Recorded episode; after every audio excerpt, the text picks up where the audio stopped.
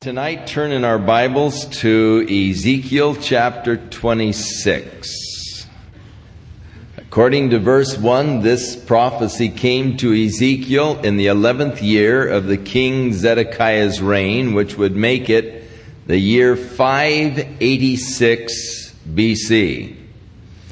The year in which Jerusalem was destroyed by Nebuchadnezzar. So it came to pass in the eleventh year, the first day of the month, that the word of the Lord came unto me, saying, Son of man, because Tyrus has said against Jerusalem, Aha, she is broken. That was the gates of the people. She is turned unto me, I shall be replenished. Now is she laid waste. Therefore, thus saith the Lord God, Behold, I am against thee, O Tyrus, and will cause many nations to come up against thee as the sea causes his waves to come up. It is interesting to me that God does not like the wicked rejoicing in the judgments of his people. There is a quality of love in 1 Corinthians 13 that rejoices not in iniquity, but rejoices in the truth. And here God brings his judgment against Tyre because Tyre was rejoicing in the judgment of God that he brought against his people, against the city of Jerusalem. Thinking that somehow they were going to prosper from uh, the devastation of Jerusalem by Nebuchadnezzar. So God declares that first of all, there will be many nations that will be used in the judgment of Tyre, not Nebuchadnezzar only. So that the prophecy would not be completed with just Nebuchadnezzar's conquering of Tyre, but God would bring other nations against it for its destruction. And speaking of the total destruction first, and then dropping back to give us details, first of all, the overall destruction, they shall destroy, that is, the many nations, the walls of Tyrus, break down the towers, will scrape her dust from her and make her like the top of a rock. It shall be a place for the spreading of nets in the midst of the sea, for I have spoken it, saith the Lord God, and it shall become a spoil to the nations. And her daughters which are in the field shall be slain by the sword, and they shall know that I am the Lord. For thus saith the Lord God, Behold, I will bring upon Tyrus Nebuchadnezzar the king of Babylon, a king of kings, from the north with his horses and chariots, and with the horsemen and companies and much people. And he shall slay with the sword thy daughters in the field, and he shall make a fort against thee, and cast a mound against thee, and lift up the buckler against thee. And he, notice the personal pronouns, he, Nebuchadnezzar, shall set engines of war against thy walls, and with his axes he shall break down thy towers. By reason of the abundance of his horses, their dust shall cover thee, thy walls shall shake at the noise of the horsemen, and of the wheels and of the chariots, when he shall enter into thy gates, as men enter into a city wherein is made a breach. And with the hoofs of his horses shall he tread down all thy streets. He shall slay thy people by the sword, and thy strong garrison shall go down to the ground. And thus is described that destruction of Tyre that would come about by Nebuchadnezzar. Now, one year after the prophecy was written, or in the year 585 BC, Nebuchadnezzar began his siege of Tyre.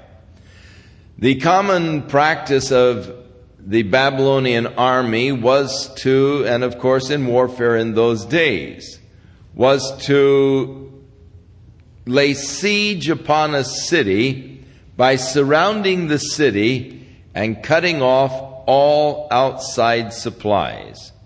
And by cutting off all the outside supplies, they could soon deplete the city of its food resources.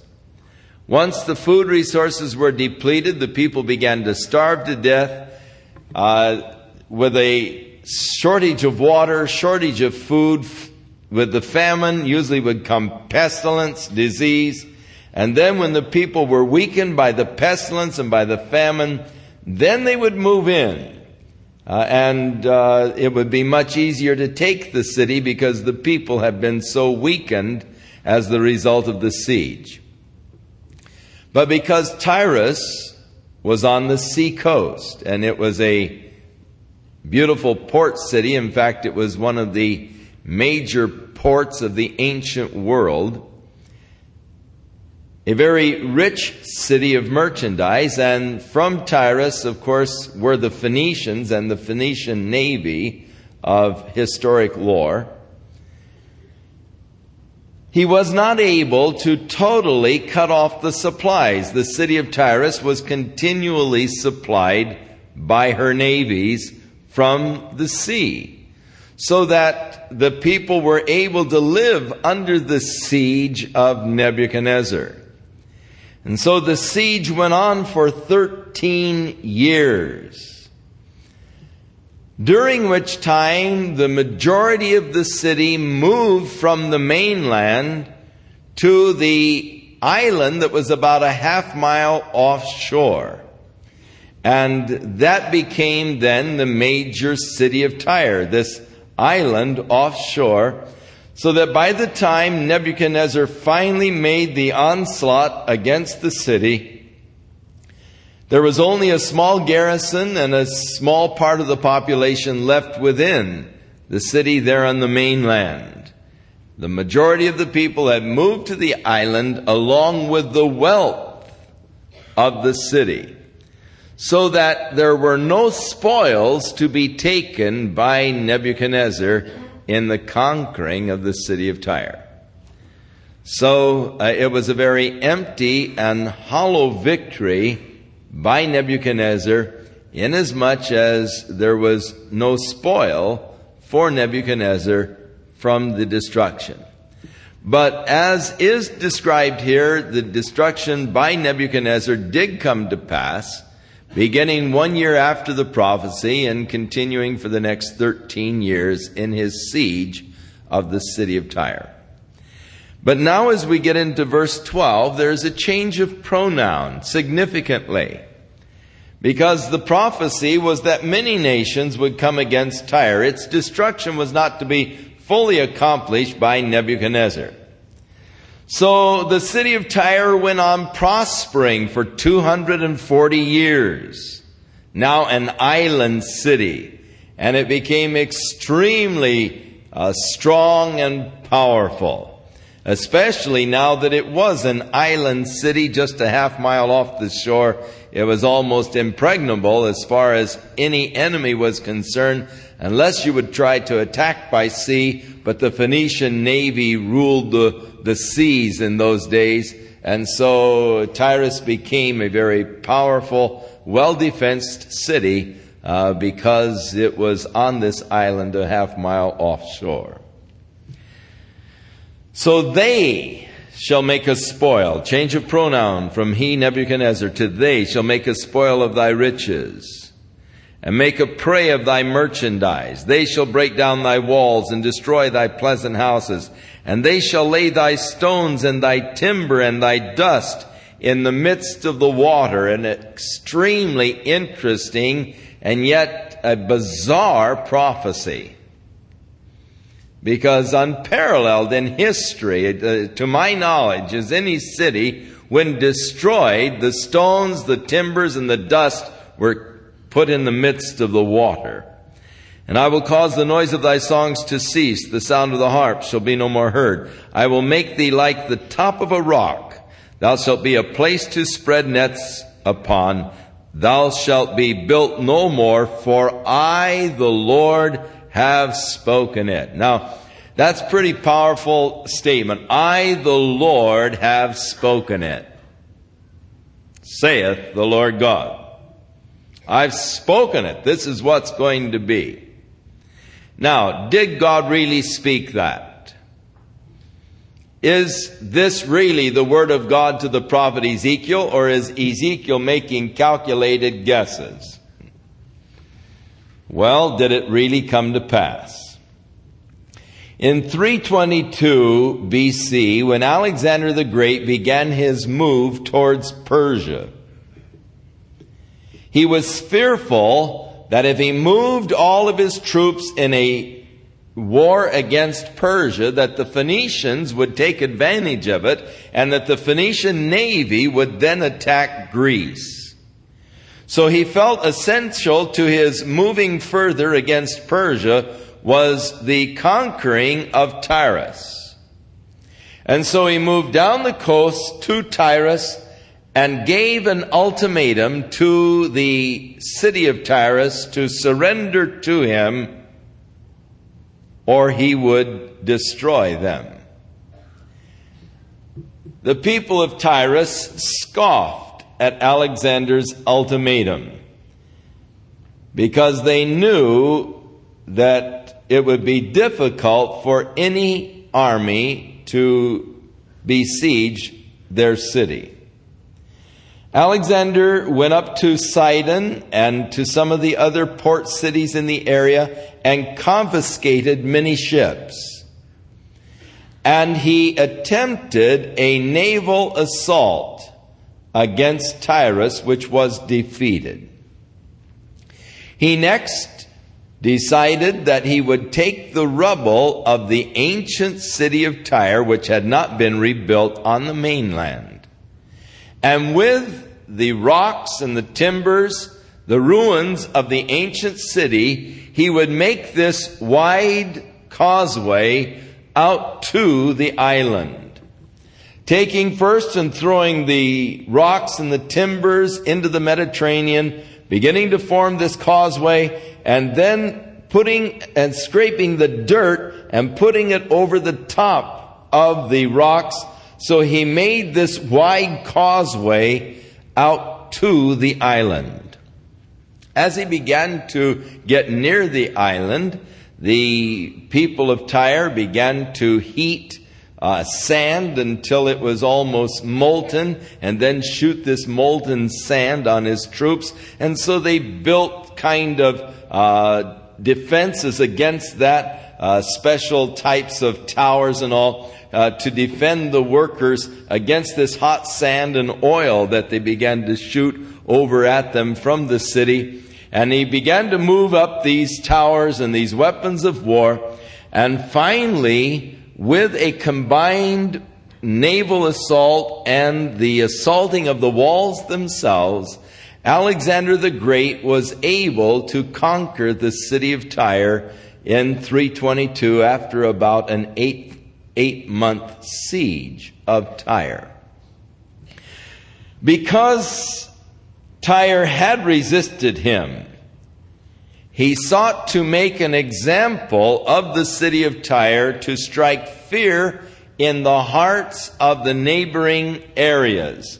And so he really devastated and destroyed the city of Tyre, a tremendous slaughter and destruction. As the result, the other nation, the other cities and kingdoms around were terrified. They opened their doors to Alexander the Great, they began to capitulate one after another, including Jerusalem.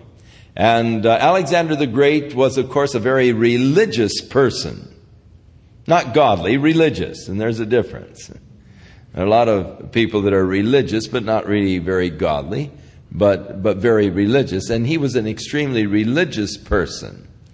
And he did come to Jerusalem and was received by the Jews, and the city was opened to him, and he uh, gave sacrifices unto the priest in Jerusalem to offer for him unto their gods. Uh, and uh, he uh, was actually many cities opened to him after the conquest of Tyre. Now, in his taking the stones, the timbers, and the dust and scraping it, he caused the prophecy of Ezekiel to be literally fulfilled some 240 years after the prophecy was made. So the prophecy was made by Ezekiel 240 years later. It was literally fulfilled. God is not in a hurry. Ezekiel prophesied it. He never lived to see the, the fulfillment of it. But yet, we now, in looking back, have that advantage of, of seeing how that history finally confirmed the fact that it evidently was God speaking to Ezekiel. It would have been impossible for him to have made these predictions uh, just out of his own mind or head. Uh, the things that he declared were too impractical. Now, he will make it like the top of a rock. It is impossible to accurately determine the actual site of the original city of Tyre on the mainland because it was so totally devastated and destroyed by the dirt even being scraped and cast into the sea, we can only guess that this area, which is barren rock today, was no doubt somewhere in the, these perimeters and in this area was the ancient city of Tyre, but there are no ruins, no walls, nothing to indicate where the city itself might have been. And so the, the place of it has never been found or discovered, or nor can we ascertain it with any certainty at all. Which, of course, is another fulfillment here. But because the dirt was scraped, the rocks are an excellent place for the fishermen to dry their nets. And if you go to that area today, you will find even today fishermen drying their nets in, on these rocks which were once the great city of Tyre, uh, the nemesis of the ancient world because of the power of their navy. A city that was great in glory and power, but God pronounced his judgment because they rejoiced in the judgment of God upon Jerusalem. Thus saith the Lord God, verse 15, to Tyrus shall not the isles or the coast shake at the sound of your fall when the wounded cry and when the slaughter is made in the midst of thee? Then all the princes of the sea shall come down from their thrones and lay away their robes and put off their broidered garments. They shall clothe themselves with trembling and they shall sit upon the ground and shall tremble at every moment and be astonished at thee. And so the great fear that did come into the other neighboring cities and areas. And they shall take up a lamentation for thee and say to thee, How art thou destroyed that wast inhabited of seafaring men, the renowned city which was strong in the sea, she and her inhabitants which caused their terror to be all that haunt it. Now shall the isles tremble in the day of thy fall. Yea, the isles that are in the sea shall be troubled at thy departure.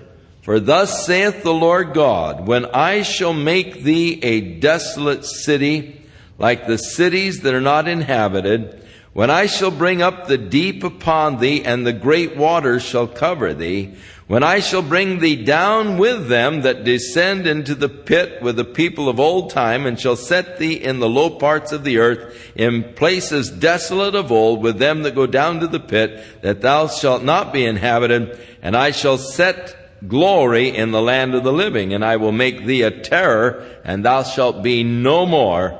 Though thou be sought for, yet shalt thou never be found again, saith the Lord God. Such is the case. We can't tell exactly where the city was because it was so totally devastated, and all you have is barren rock in that area where Tyre once existed. Now, there is a modern city of Tyre, which is a Palestinian a stronghold in southern Lebanon. However, it is a few miles from the site of the ancient city. So though it bears the name of Tyre, it has not been built again in the area where the original Tyre once existed. There is, however, a spring there in Tyre known as Rezalain, which the engineers have measured a water flow of 10 million gallons a day. So it would be a very likely spot for a city to be built because of this abundant supply of fresh water. And yet, in spite of that, the city has never been built on that site again.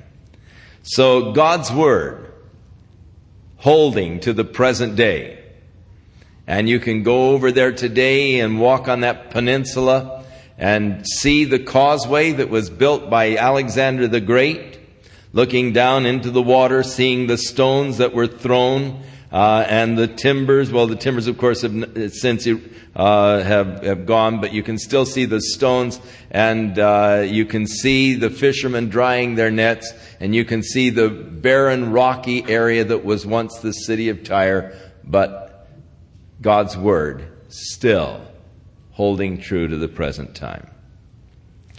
Tyre, of course, was a city of tremendous merchandise. It was almost the commercial center of the world because the Navy, the powerful Navy, carried the goods from Tyre all over the Mediterranean. And they supplied all of the nations around the Mediterranean as far as England uh, with uh, all of the merchandise and the goods and so forth. And thus, because of the commercial aspects, it was an extremely wealthy city. But it is interesting that God has a dislike for commercialism as such. People taking advantage of people. And in the book of Revelation, chapter 18, we find the judgment of God that is yet to come against the commercial system that has enslaved men's souls. How many people have become slaves to the whole commercial system? That is, most of your paycheck is going out on the various credit accounts and all, and, and you're really a slave. In a sense, you're, you're laboring to, to pay the commercial accounts. And so God speaks against commercialism in Revelation 18, but also in the lamentation now against Tyre that is taken up by the prophet, and it is interesting and important for you that when you get a chance this week, you read Revelation 18 in the light of Ezekiel 27. And you will find the very same things that God is saying against the commercial system of the last days that is being destroyed was said at the destruction of Tyre. In fact, there are, there are similar parallel passages uh, that are here in 27 that are also found in Revelation uh, chapter 18.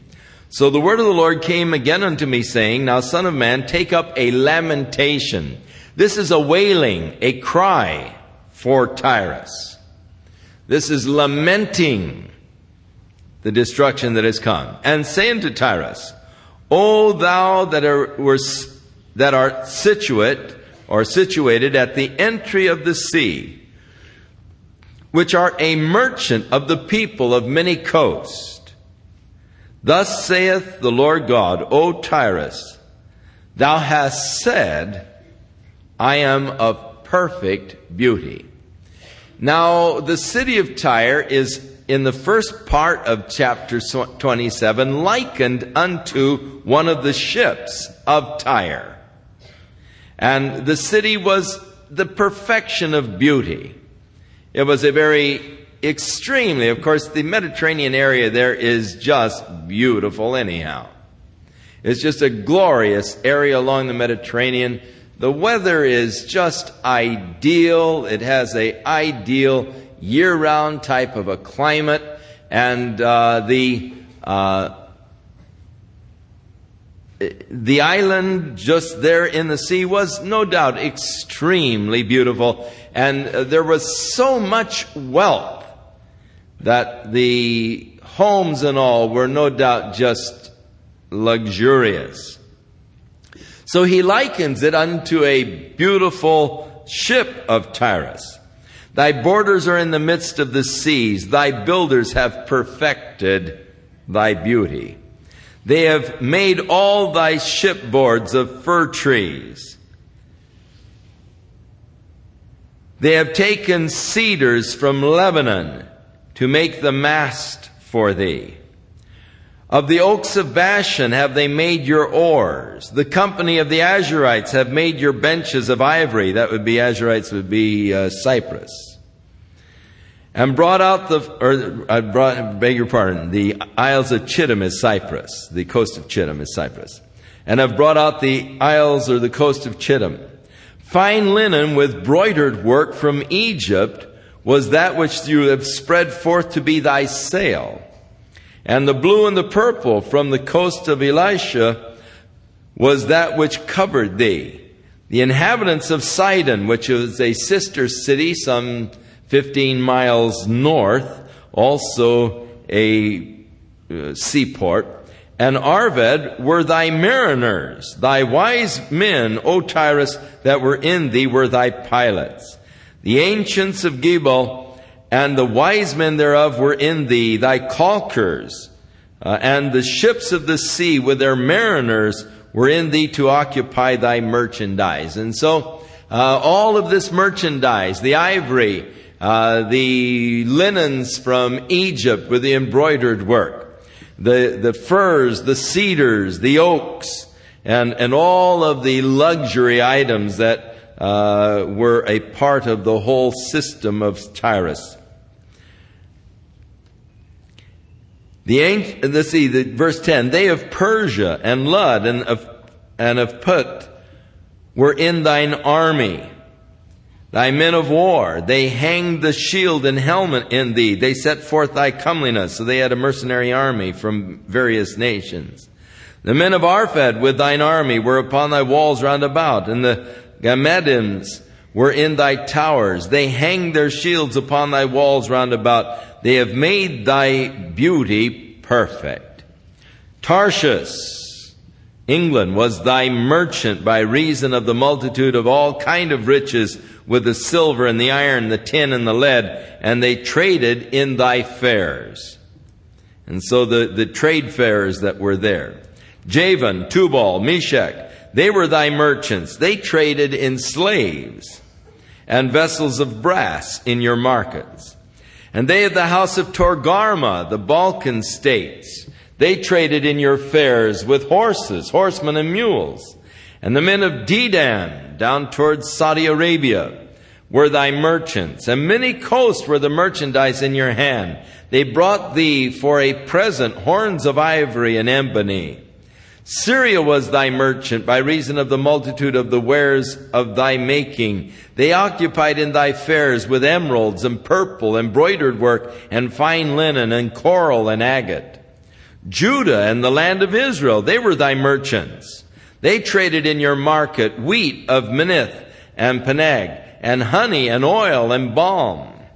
Damascus was thy merchant in the multitude of the wares of thy making, for the multitude of all the riches, in the wine of Helbon and the white wool. Dan also and Javan, going to and fro, occupied in thy fairs, bright iron, cassia, calamus, were in thy market. The uh, various spices and all. Actually, if you go through the old city of Jerusalem, walking through the souk, you get somewhat of an idea of what was uh, the ancient Tyre as far as all kinds of merchandise. The uh, white wool coats and the uh, linens, the embroidered work that you can purchase, the various jewelry stores and the spice stores and, and the shops. The, and so in Tyrus was a tremendous commercial center with all of these goods that were brought from all of the areas of the ancient world. And it was sort of, well, it was sort of a Hong Kong of the ancient world as far as a, you're able to shop and buy almost anything at, at great prices, you know, but there was tremendous uh, market there in Tyre. Dan also, Javan, going to and fro, occupied thy fairs. Bright iron, cassia, calamus is in thy market. Then Dedan was thy merchant in precious clothes for chariots. Arabia and all the princes of Kedar, they occupied thee in the lambs and in the rams and in the goats. And in these were thy merchants, the merchants of uh, Sheba and Raamah. They were thy merchants. They occupied in thy fairs with the chief of all the spices and with all precious stones and gold.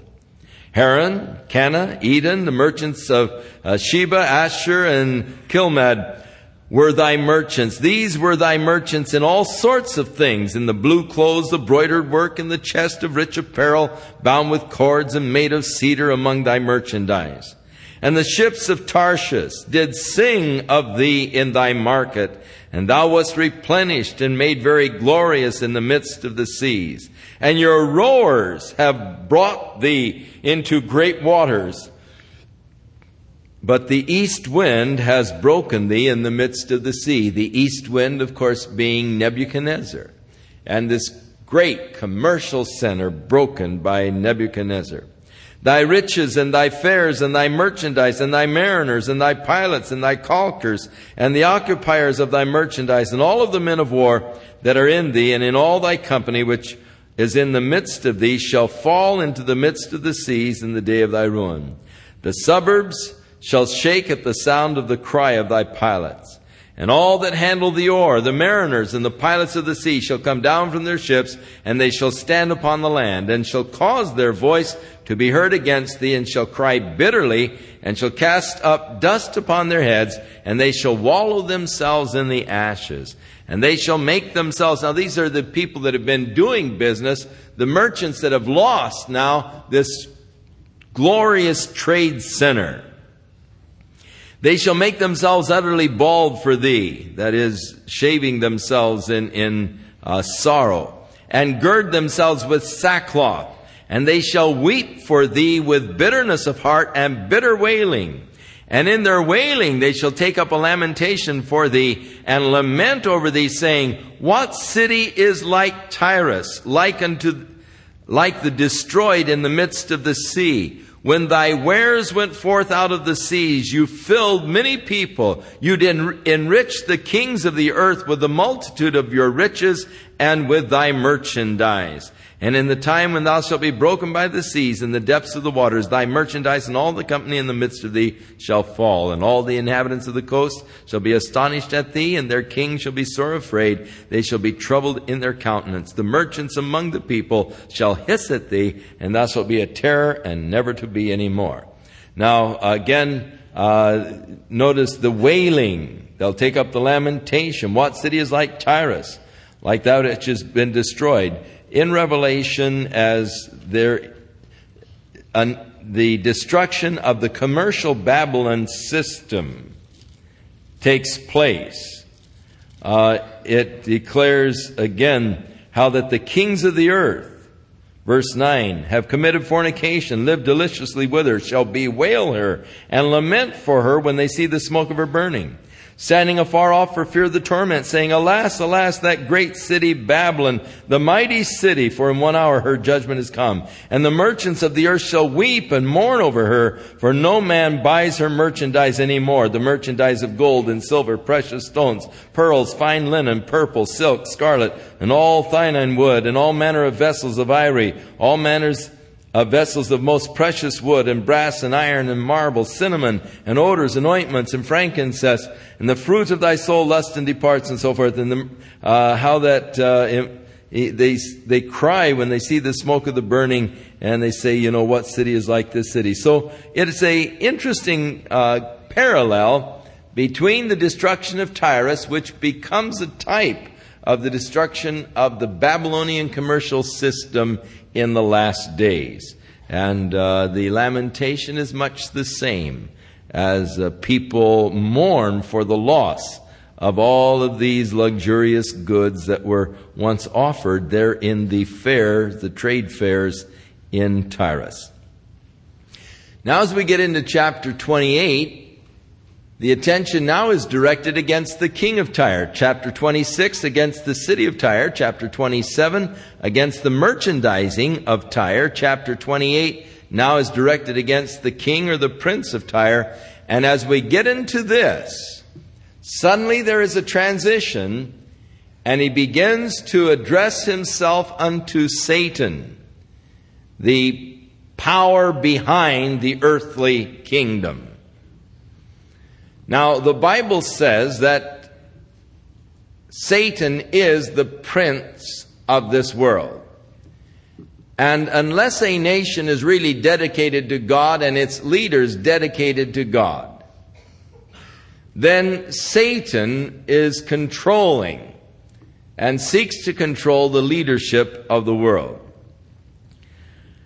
Hitler was a man who was controlled by the white masters. These men who, after the fall of the Third Reich, moved down into Peru. And still, many of them are living in Peru today. Men who are uh, into all kinds of spiritism. Uh, they controlled Hitler during the period of the Third Reich. And uh, he was a man who was controlled by these demonic forces, guided by these men who were high in the area of white magic. The rebuke of the king of Tyre in chapter 28, the word of the Lord came again unto me, saying, Son of man, say to the prince of Tyre, Thus saith the Lord God, because thy heart is lifted up, and thou hast said, I am a God, I sit in the throne of God, and in the midst of the seas, yet thou art a man and not God, though thou set thy heart as the heart of God. Now immediately, this causes us to uh, think of Second Thessalonians chapter 2, where it declares that the Antichrist is going to come and stand in the temple of God and declare that he is God and demand to be worshiped as God in the last days. So the prince of Tyrus becomes a interesting type of the Antichrist uh, declaring himself to be God and setting himself up as a God. Now, this indeed did happen. Uh, the king of Tyrus assumed the, the God role and uh, proclaimed himself to be God and began to demand the worship of the people. Behold, thou art wiser than Daniel. That is what he was saying of himself, that he was wiser than Daniel. Of course, it is interesting that again Daniel is mentioned, who was a contemporary to Ezekiel. And already Daniel's fame was no doubt being spread abroad, and probably because of his interpretation of Nebuchadnezzar's dream that probably brought Daniel to instant fame and recognition uh, because uh, after he had interpreted the dream of Nebuchadnezzar, Nebuchadnezzar made him one of the chief counselors for the Babylonian kingdom. And so Daniel's fame, uh, especially, of course, among the children of Israel, uh, had spread abroad. So Ezekiel, who was a contemporary to Daniel, lived at the same time in Babylonian captivity, makes mention of Daniel not only here but in other passages. And here the wisdom of Daniel is uh, referred to.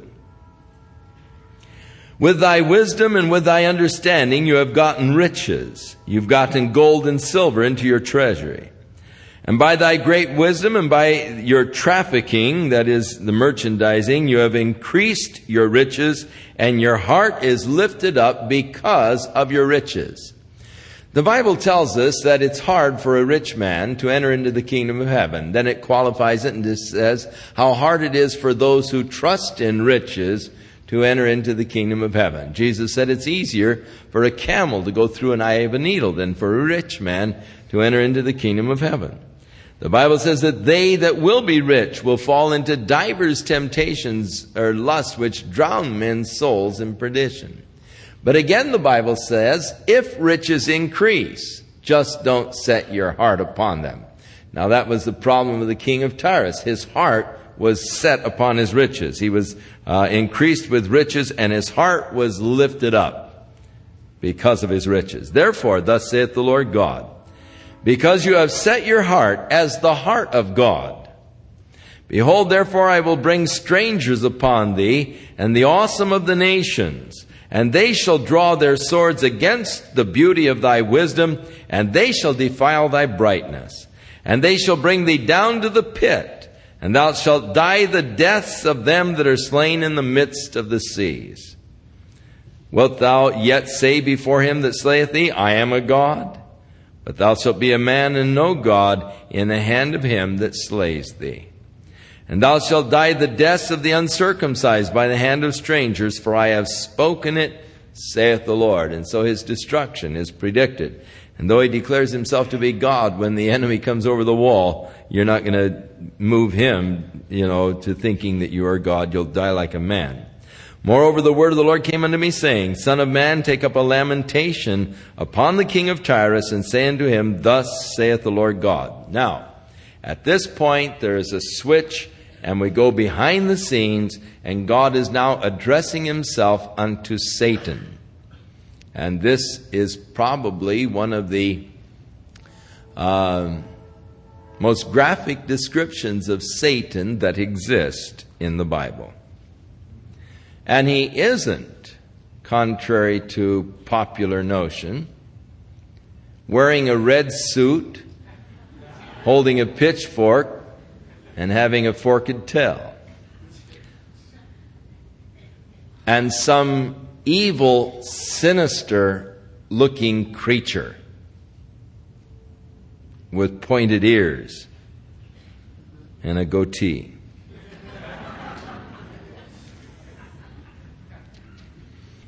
Thou sealest up the sum. It means you are the sum total. You, know, you, you, you, you've got it all together. You are the sum total. You are full of wisdom and perfect in beauty. You have been in Eden, the garden of God. Yes, he was there and was talking to Eve and tempting her uh, to eat of that fruit that God had forbidden. Every precious stone was your covering. The sardius, topaz, diamond, beryl, onyx, jasper, sapphire, emerald, carbuncle, gold. And the workmanship of thy tabrets and of thy pipes was prepared in thee in the day that you were created. So, here is a description of Satan prior to his, of course, uh, in prior to his fall, after his fall, he had been in Eden, but every precious stone is covering it all. And there are some who say that Satan is the author of music because of the workmanship of your tabrets and of your pipes was prepared in thee in the day that thou wast created. And that, so that Satan is the author of music. Uh, I think that that is just stretching the point beyond breaking. Uh, it, it's, I, I, can't stand uh, that type of biblical exposition that takes a verse like this and then builds an entire case from it. And how that music is evil because Satan, you know, was the originator of music because he was the one with the tabrets and pipes and so forth. And so that uh, music is satanic in its origin and all. Uh, and that he is the master over music. Um, that's stretching scripture. It is taking it out of context. It is taking one verse and just blowing it uh, beyond its intent and beyond what it declares. And yet there are those foolish and ignorant men who will take some kind of a passage like this and try to make a big uh, discourse out of it and a big theory and, and come down on all kinds of musical instruments and everything else. And of course, some book has been written lately against rock music and uh, saying it's of Satan, and this is the scripture that proves it. Uh, if they can find proof of that in this scripture, then they have done phenomenal uh, bit of scriptural jugglery. Thou art the anointed cherub that covereth. Now, he was an anointed cherub. A cherub, of course, is an angel. Cherub is singular. Cherubim is plural. Now we, are, we find in the scriptures that there are the four cherubim that are about the throne of God, plural of cherubs. Satan once no doubt dwelt there near God in the heavenly scene. In fact, he would seem to have had a very high standing at one time.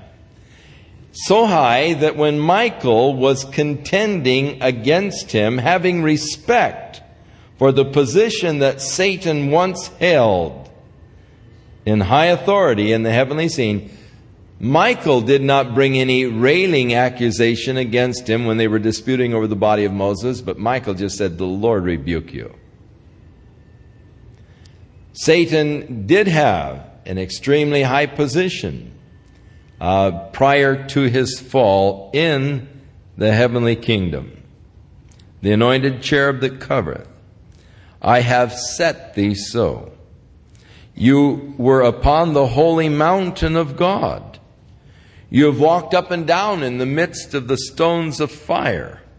And you were perfect in thy ways from the day that thou wast created till iniquity was found in thee. Now, here is what makes Satan not the opposite of God. You were perfect in all of your ways from the day that you were created, but Satan was a created being. God is self-existent. He has always been. Satan was created so that it is wrong for us in our minds to think of Satan as the opposite of God. He opposes God, but he in no wise is the opposite of God. And we ascribe to Satan much more power and much more than what he actually is if you think of him as the opposite of God. And thus we should never consider or think of Satan in the terms of the opposite of God. God stands alone in the universe. The infinite, eternal God. There's nothing to compare with in, in likenesses or opposites. He is alone. The eternal God. Satan was a created being, an anointed cherub. If he is the opposite, or to be thought of as the opposite, it might be of Michael or of Gabriel. These two angels that seem to have much authority and power in heaven, who remain true unto God. But never think of Satan as the opposite of God. You're ascribing much more to him than what actually is, and that is dangerous.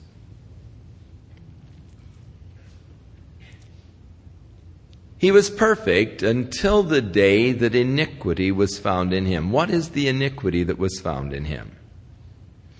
If you turn back to Isaiah chapter 14, Isaiah gives us a little insight into this iniquity that was found in Satan. Verse 12 chapter 14, Isaiah. How art thou fallen from heaven, O Lucifer, son of the morning? How art thou cut down to the ground, which didst weaken the nations? For thou hast said in thy heart, here's iniquity. In your heart you said, I will ascend into heaven. I will exalt my throne above the stars of God. I will sit also upon the mount of the congregation in the sides of the north. I will ascend above the heights of the clouds. I will be like the Most High. The five I wills. And that is the exercise of my will against the authority of God. I will exalt myself. I will sit in the congregation in the sides of the north. I will ascend above the stars. I will be like the Most High. In one of Shakespeare's plays, there is that phrase, flee ambition, for by this sin the angels fell. Satan's ambitious plans against God's authority. I will, I will. So, up until that point, he had been a model. Perfect in all of his ways. Until iniquity was found in thee, and by the multitude of thy merchandise they have filled the midst of thee with violence, and thou hast sinned. Therefore I will cast thee as profane out of the mountain of God and I will destroy thee, O covering cherub, from the midst of the stones of fire. For thy heart was lifted up because of thy beauty. Thou hast corrupted thy wisdom by reason of thy brightness. I will cast thee to the ground. I will lay thee before the kings, that they may behold thee. Now, going back again to Isaiah 14, it's an interesting thing that when we look upon Satan, and, and one day you will, you will have a chance to look at him. And when you do, you'll be astonished. Verse 15 of chapter 14, Isaiah, yet, you said, I'm going to be like the Most High, yet thou shalt be brought down to hell, to the sides of the pit, and they that see thee shall narrowly look upon thee and consider thee, saying, Is this the man that made the earth to tremble and did shake kingdoms? Wow, is that the one that gave me such a bad time? Wow. So, I will lay thee before kings that they may behold thee. It's going to be an awesome experience, an awesome sight when that day comes. Now, the question, of course, does remain when did God create Satan?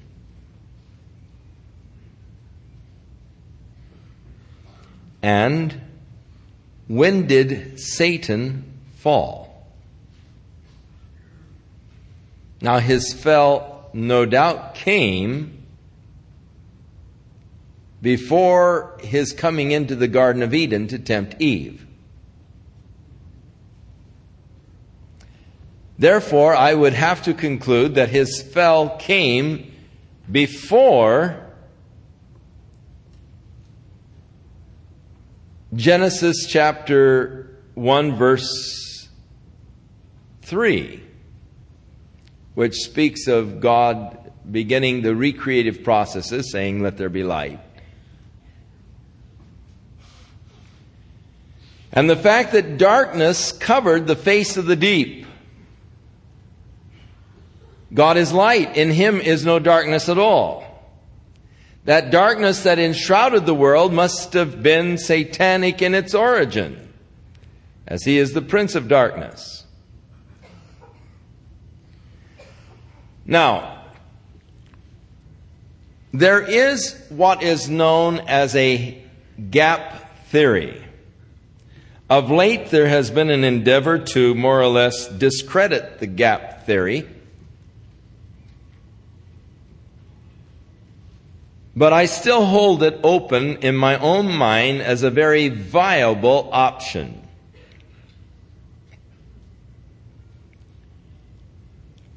One of the chief verses that they use to destroy the gap theory is when God gave the law. He said, For six days shalt thou do thy labor, and the seventh day thou shalt rest. For in six days God created the heaven, the earth, and all that is in them, and on the seventh day God rested. And taking that in a very literal, narrow sense, it would mean that the creation days did take place somewhere around 6,000 years ago or 6 to 10,000 years ago. And thus the whole universe is only 6 to 10,000 years old. And we can't really prove that this position is wrong.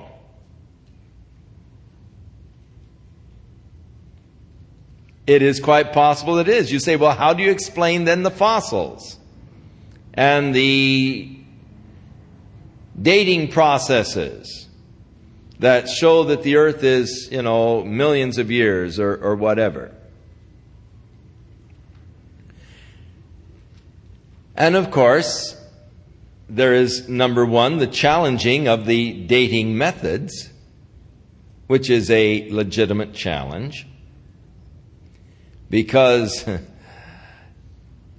a part of that lava flow from uh, Kilauea in Hawaii, that big flow in 1973, was taken to three different uh, laboratories that uh, have their specialty of uh, dating processes through the carbon argon and, and so forth. And the three laboratories taking these samples from the 1973 flow of Kilauea came up with age dates of anywhere from 180 million years to 250 million years old. And yet it was chipped right out of the flow of 1973. So there is reason to question and challenge the accuracy of the dating methods. Because in dating, you have to assume that there was so much, you know, uh, argon in the beginning, and it's an assumption that is made. And uh, so much lead in the beginning and all, and those are assumptions that we uh, really don't know. The second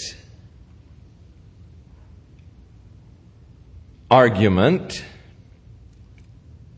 is how old was Adam the day God created him? You say, well, he was a day old. Well, then did he have teeth? How big was he?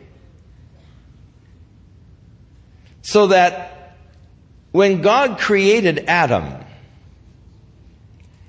there were no doubt what we would call age dating factors built in.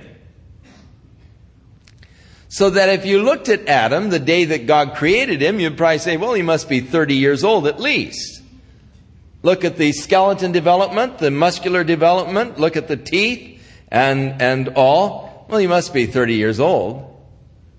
So that God created him not as an infant, but as a man with age dating factors. Now, of course, we know God could do anything. So that God could have created the earth with fossils already in its structure.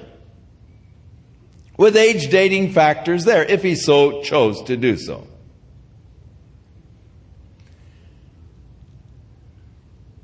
Now, the problem that I see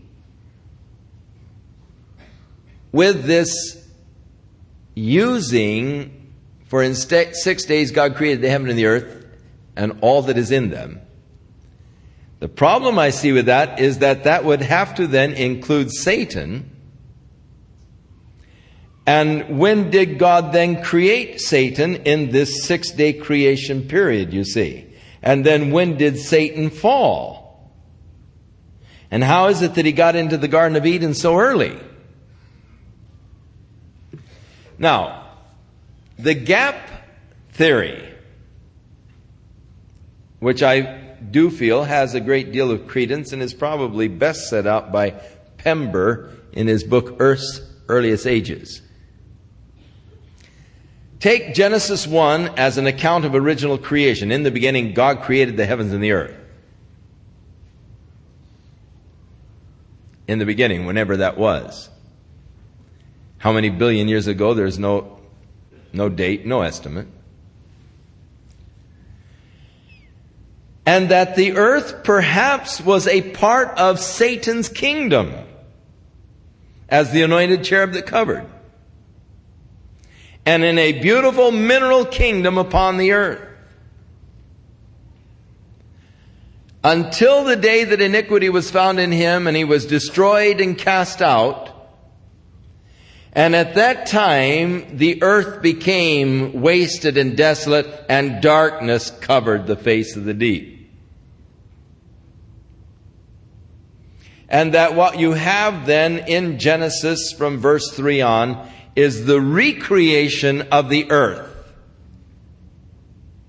in order that man might inhabit it in his present form. But what types of animals, creatures that are all there in the fossil record could have existed in the billions of years prior to Genesis verse 3, chapter 1? and thus all of the ages would be all accounted for because we don't know when the original creation took place.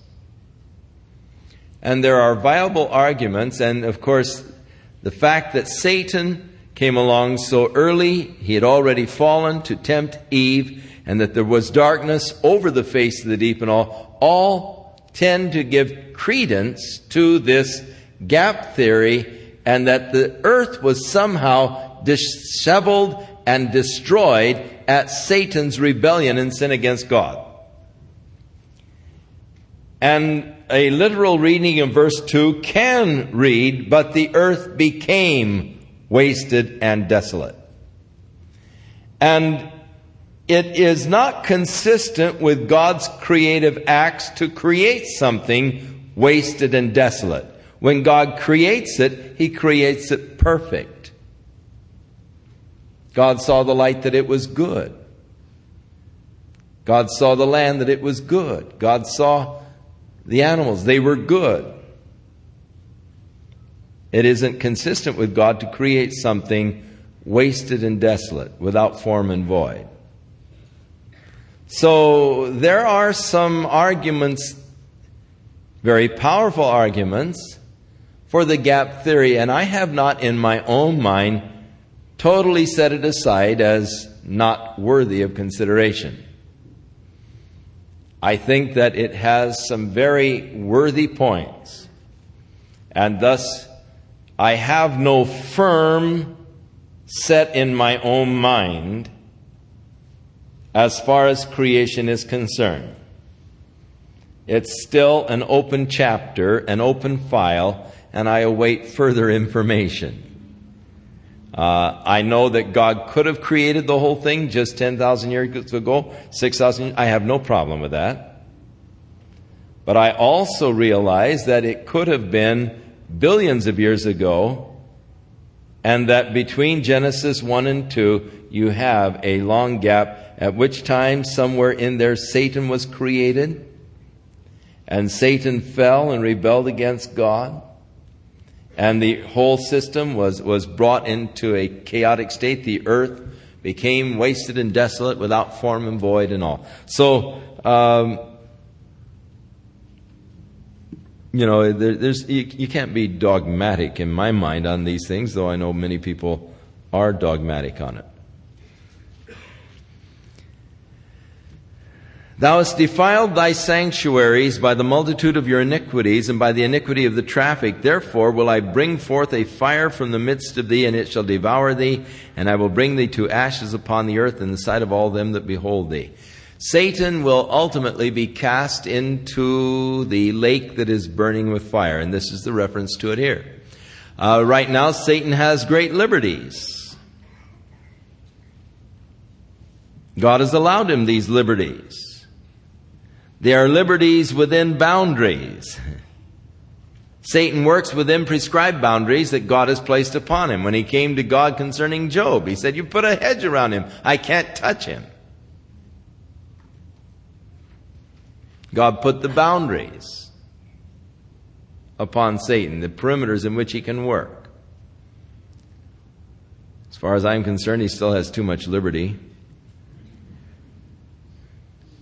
When Jesus comes again and establishes the kingdom of God upon the earth, Satan will at that point be bound and placed into the abussos, the bottomless pit where he will stay for almost a thousand years.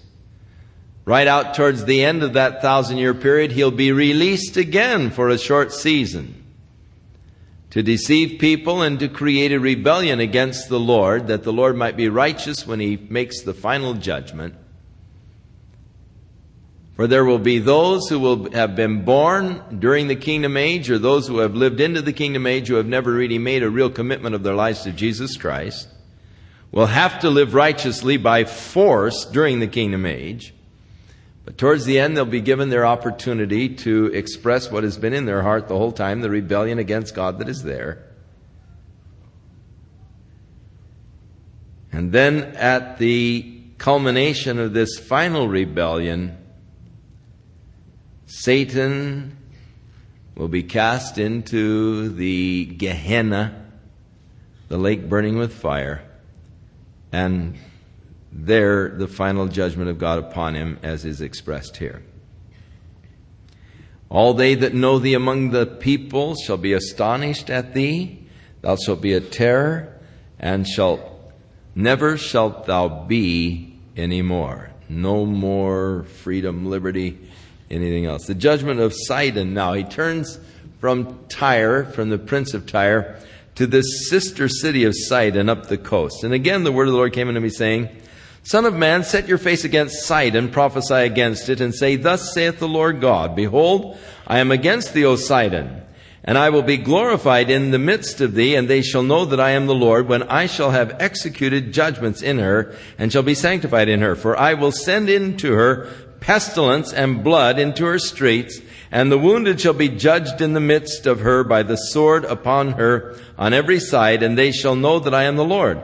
And they shall not, and they shall be no more a pricking briar unto the house of Israel, nor any grieving thorn of all that are round about them that despise them, and they shall know that I am the Lord God. Notice there is nothing said about ultimate destruction or complete destruction or never be rebuilt. Sidon still exists on the ancient site of the city of Sidon and is still a city there to the present day.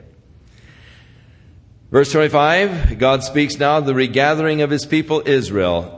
Thus saith the Lord God, when I shall have gathered the house of Israel, speaking of the present day, from the people among whom they are scattered, and shall be sanctified in them in the sight of the heathen. Now that is not yet come. That will take place when the invading Russian army is destroyed.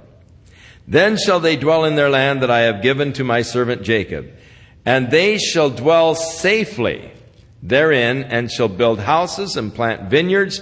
Yea, thou shalt dwell with confidence when I have executed judgments upon all those that despise them round about them, and they shall know that I am the Lord their God. That's, of course, going on into the kingdom age when God has finally brought his judgment upon all of the nations for the treatment that they have given to the Jews. Now, as we get into chapter 29, in the 10th year, that would be the year 587 BC, and in the 10th month, the 12th day of the month, this prophecy came to Ezekiel concerning the Pharaoh who was the king of Egypt, who was Pharaoh Hophra. And it came against him and against all of Egypt. And he said, Speak and say, Thus saith the Lord God, Behold, I'm against thee, Pharaoh, king of Egypt the great dragon that lies in the midst of his rivers, which hath said, My river is my own, and I have made it for myself, glorying in the great Nile and its tributaries. But I will put hooks in your jaws, and I will cause the fish of the rivers to stick unto thy scales, and I will bring thee up out of the midst of thy rivers, and all of the fish of thy rivers shall stick unto thy scales. And I will leave thee thrown into the wilderness, thee and all of the fish of thy rivers, and thou shalt fall upon the open fields.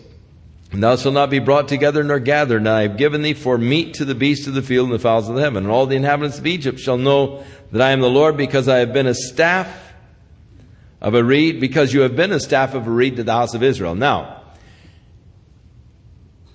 Israel leaned upon Egypt for help. It wasn't right that they do so. God wanted them to lean upon Him. In fact, the prophet Jeremiah said, if you lean upon Egypt, it'll be like a broken reed and it'll pierce your hand. Now, a reed is not a strong staff at all. A reed may look strong, but it's very fibrous and it has no strength at all. Though it looks like you could really lean upon it, you go to lean upon a reed and the thing will just bend and, and you'll, and it'll, you know, you can just pierce through your hand with the thing. If, if you really are leaning hard upon a reed, uh, you're trusting in something that just can't hold you up. It'll bend, it'll break, and, and, and you'll fall. Now, Egypt was likened unto a reed upon the people of God leaned. And Pharaoh Hophra did come up with the Egyptian forces. And he caused Nebuchadnezzar to uh, pull back from his sieging of Jerusalem for a while. But then the Pharaoh Hophra returned to Egypt and Nebuchadnezzar continued his siege and destroyed Jerusalem. So because Pharaoh Hophra was not really a help to Judah, God speaks against him. Uh, you have been like a staff of reed to the house of Israel. When they took hold of thee by thy hand, you did break and you tore all their shoulder. And when they leaned upon thee, you broke and you made their loins to be at a stand. Therefore, thus saith the Lord God, Behold, I will bring a sword upon thee, and cut off man and beast out of thee, and the land of Egypt shall be desolate and waste, and they shall know that I am the Lord, because he hath said, The river is mine, and I have made it. Again, uh, as uh, Nebuchadnezzar said, This great Babylon is mine, I have made it. And the watchers in heaven said, Oh, you know, we'll put you down for that one. And he went insane for a period of time. We'll get that in a few weeks when we get to Daniel. Fascinating story. Behold, therefore, I am against thee and against thy rivers, and I will make the land of Egypt utterly waste and desolate from the tower of Sin unto the border of Ethiopia. No foot of man shall pass through it, nor foot of beast, for a period of forty years. And I will make the land of Egypt desolate in the midst of the countries that are desolate on her cities round about the cities are laid waste, and shall be desolate for forty years, and I'll scatter the Egyptians among the nations, and will disperse them in the countries.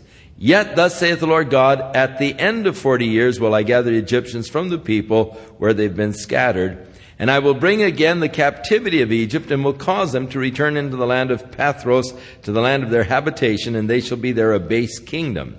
And it will become the basis of kingdoms, and neither shall exalt itself any more above the nations, for I will diminish them that, are, that they shall be no more a ruler over the nations, and it shall be no more the confidence of the house of Israel, uh, which brings their iniquity to remembrance. And it come to pass, and it came to pass in the seventh and twentieth year, in the first month of the first day of the month, the word of the Lord came unto me saying, Son of man. Now, uh, there are those Bible critics who say, well, this did not happen during the time of Pharaoh Hophra.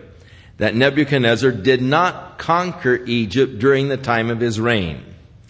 It is interesting that they have skipped this particular reference in verse 17. He doesn't say that Nebuchadnezzar conquered the Pharaoh Hophra uh, and conquered Egypt during the time of his reign. But this came in the 27th year. The previous prophecy came in the 10th year. So the latter part of this chapter came 17 years later after the death of Pharaoh Hophra. Son of man, Nebuchadnezzar, the king of Babylon, caused his army to serve a great service against Tyrus. Every head was made bald, every shoulder was peeled, yet they had no wages, nor his army, for Tyrus for the service they had served against it. Now, God is saying, look, Nebuchadnezzar was my servant. He destroyed Tyrus, but he didn't get paid. By the time he conquered the city, there was no spoil. So neither he nor his army got their pay for the job that they did for me in the destruction of Tyrus. Therefore, They will go down and they will conquer Egypt, and there they will get their wages as they take the great wealth of Egypt unto themselves. And so the spoil of Egypt was to be the pay that God gave to Nebuchadnezzar and his troops for the lack of pay in the destruction of Tyrus. In chapter 30, the word of the Lord came again to me saying, Son of man, prophesy and say, Thus saith the Lord, Howl ye, woe worth the day. So he was going around howling, Woe, woe worth the day. For the day is near, even the day of the Lord is near, a cloudy day, and it shall be a time of the heathen. And the sword shall come upon Egypt, and great pain shall be in Ethiopia. And he tells of the destruction that is going to come uh, against these nations. Uh, Ethiopia, Libya, Lydia, and all of the mingled people of Chub, the men are in the land in league, shall fall by them in the sword. Thus saith the Lord, they also that uphold Egypt shall fall, and the pride of her power shall come down, and from the tower of Sin they shall fall in it by the sword, saith the Lord. And it shall be desolate in the midst of the countries that are desolate, and her cities shall be in the midst of the cities that are wasted. And they shall know that I am the Lord when I have set a fire in Egypt, and when all her helpers shall be destroyed. In that day shall messengers go forth from me in ships to make the careless Ethiopians afraid, and great pain shall come upon them as in the day of Egypt, for lo, it cometh. Thus saith the Lord God, I will also make the multitude of Egypt to cease by the hand of Nebuchadnezzar, the king of Babylon. So the greatness which was once Egypt, one of the greatest nations in the ancient world. You study ancient history, and Egypt always stands out. And you go, of course, to Egypt and you see the tremendous monuments to the genius of the people of that ancient world. You see the ruins in Memphis and in Thebes. You see the pyramids. You see these, the Sphinx and all of these great monuments that were there in Egypt, and you can only stand in awe and imagine the glory that once was in Egypt. But Egypt is to fall, not to rise into a world dominating stature again, but to remain just a base nation from then on. And of course, such is the story. Egypt is no longer a major kind of a world empire or a major kingdom of the world, but it is just one of the many lesser nations of the world even today. And God speaks of this judgment that is going to come, and He names the various cities. The Lord said, I, verse 13, I will destroy the idols. I will cause their images to cease out of Memphis. Noph is Memphis.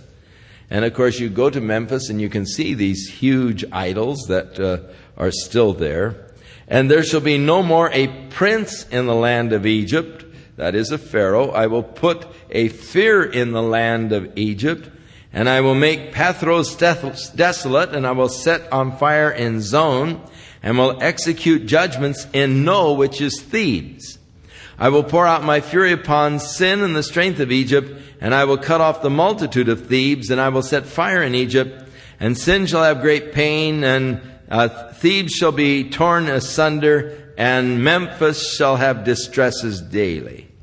And the young men of Aven and, and Pibeseth shall fall by the sword, and these cities shall go into captivity.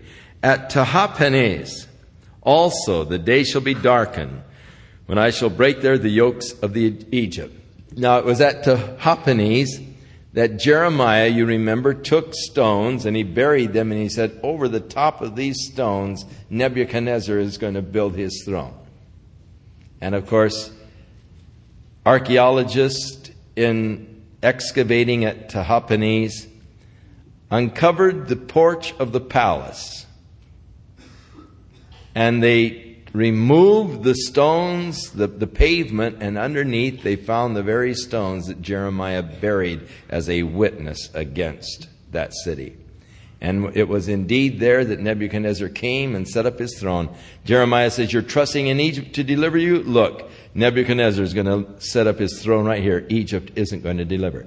Now, that did not happen during the period of Pharaoh Hophra, but this portion, of course, happened later 17 years after uh, the uh, beginning of the siege of Tyre, uh, or actually it was 15 years after that, that God, for, for payment to Nebuchadnezzar, gave him Egypt.